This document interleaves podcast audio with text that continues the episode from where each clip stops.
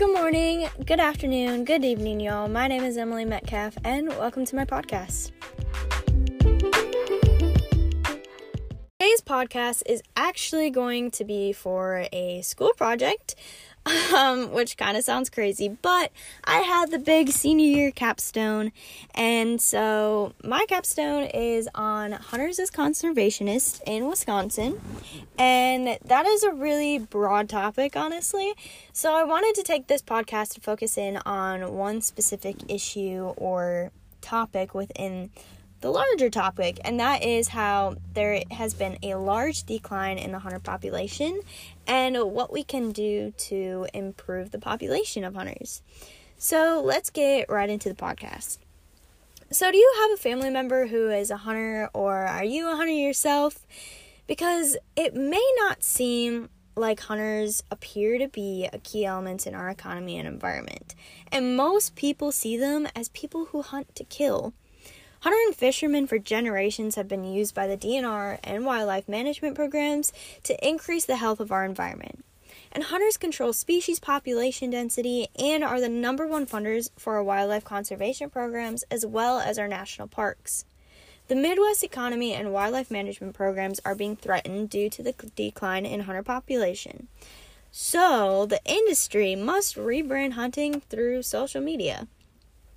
To begin with, our older generation of hunters, who make up 75% of the hunting population, are becoming quote unquote too old to hunt, leaving a decline in the hunting population. According to Bennett Goldstein's article, Dubuque area hunters pass on tradition amid hunting decline, only 4% of Americans who are at least 16 years old hunt. There are 11.5 million Americans, and only 460,000 of them, at least 16 years of age, hunt. And our so called baby boomers, ages 45 to 60, are beginning to age out of hunting, causing a large portion of the hunting population to have a major decline. Hunters are the number one funders for wildlife management organizations, laws, and key acts to improve our system. With the decline numbers, our funding needed is decreasing. Although some may disagree and feel hunting is a cruel sport, in reality, hunting does more good than bad. The Pittman Robertson Act of 1937 put taxes on all hunting license, equipment, and ammunition to support wildlife conservation funding. Without this act, organized organizations such as Ducks Unlimited, Pheasants Forever, Trout Unlimited, and our DNR are unable to be funded. All of these foundations focus their efforts to, towards protecting and managing our wildlife economy. And according to Dennis Andersons, hunters and anglers have been primarily responsible for passage of this nation's key fish, wildlife, and conservation legislation, from establishment of national parks and wildlife refuges to authorization of the Migratory Bird Treaty Act, the Lacey Act, and the Dingell Johnson Act, and many, many more. Anderson proves that hunters do play a key role in the funding and passing of laws and acts that protect the environment and wildlife management systems.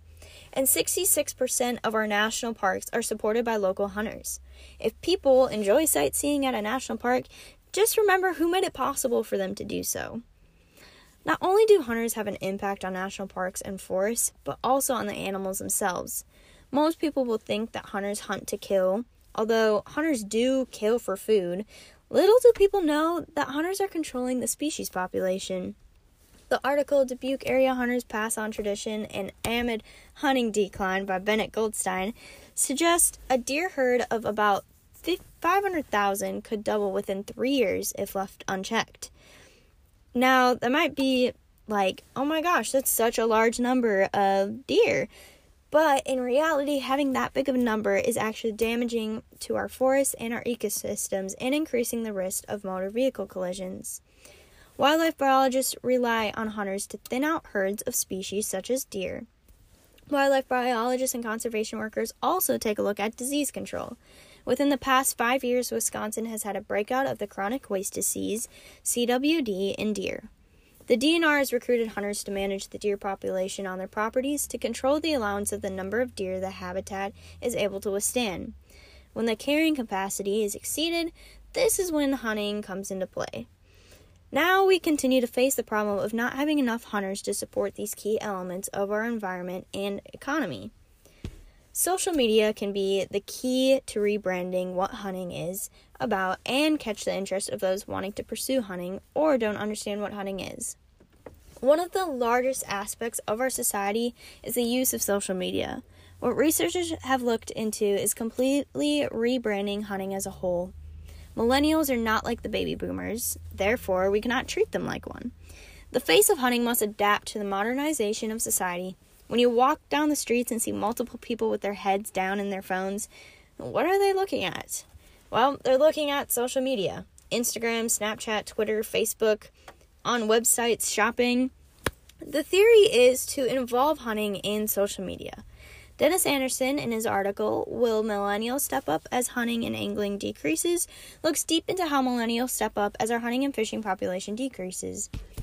Anderson found that the number one reason for going outdoors is to exercise. Second is as a venue to socialize, and third is to camp or hike. Rebranding hunting to show that hunting does not have to be about killing an animal for pride or food will allow for a spark to those who feel that is what hunting is about. With the power of social media, the hunting industry can use advertisement to make hunting more appealing. Hunting can be seen as a way to exercise, socialize, and camp or hike. Most see hunting as the stereotypical my grandpa and my dad go up to the cabin for a week, go to bars, drink, wake up in the morning in hopes to shoot a deer. Although that is what hunting used to be, hunting is on the path to modernization. What the industry is trying to accomplish is putting the face of hunting as a sport that allows for personal growth and achievement. A way to become immersed into nature and a place to meet new people to pursue a family. The industry is hiring everyday people who enjoy hunting and fishing to post on social media about their experiences. For example, Someone may get paid by companies such as Realtree, Mathews Archery, Muzzy, or Yeti to m- promote hunting and their businesses in hopes to gain more business, inspire others to hunt and fish, as well as putting a positive image out for the hunting and fishing industry. Social media influencers have an immense amount of power to change the outlook of hunting. Of millennials, 89% choose a brand by cause. This means that if people have a reason to love the product, it will give them more reasons to love the brand. Therefore, if we give people a reason to love hunting, the more acceptance of the brand will rise and the amount of interest in hunting will increase. When someone scrolls through Instagram and sees their role model advertising a specific brand, the viewer is automatically drawn to the brand. You walk through the halls of school and see hundreds with, of people with the Nike logo on their shirts, shoes, or pants. They wear it because everyone else wears it. Then they grow to love the brand. We can take the same method that Nike uses to increase number of hunters, especially of the younger millennial age. We can take people who are big in the industry or perhaps a celebrity that enjoys hunting and advertise the advantages of hunting. Take Luke Bryan as an example. Luke Bryan is a large country artist influencer that loves to hunt and fish. If Luke were to put a picture of a giant buck he shot on Instagram, 4.7 million viewers would see it. If Luke were to caption and tag those who helped him shoot the buck and explain the phenomenal experience he had, 4.7 million people would see it.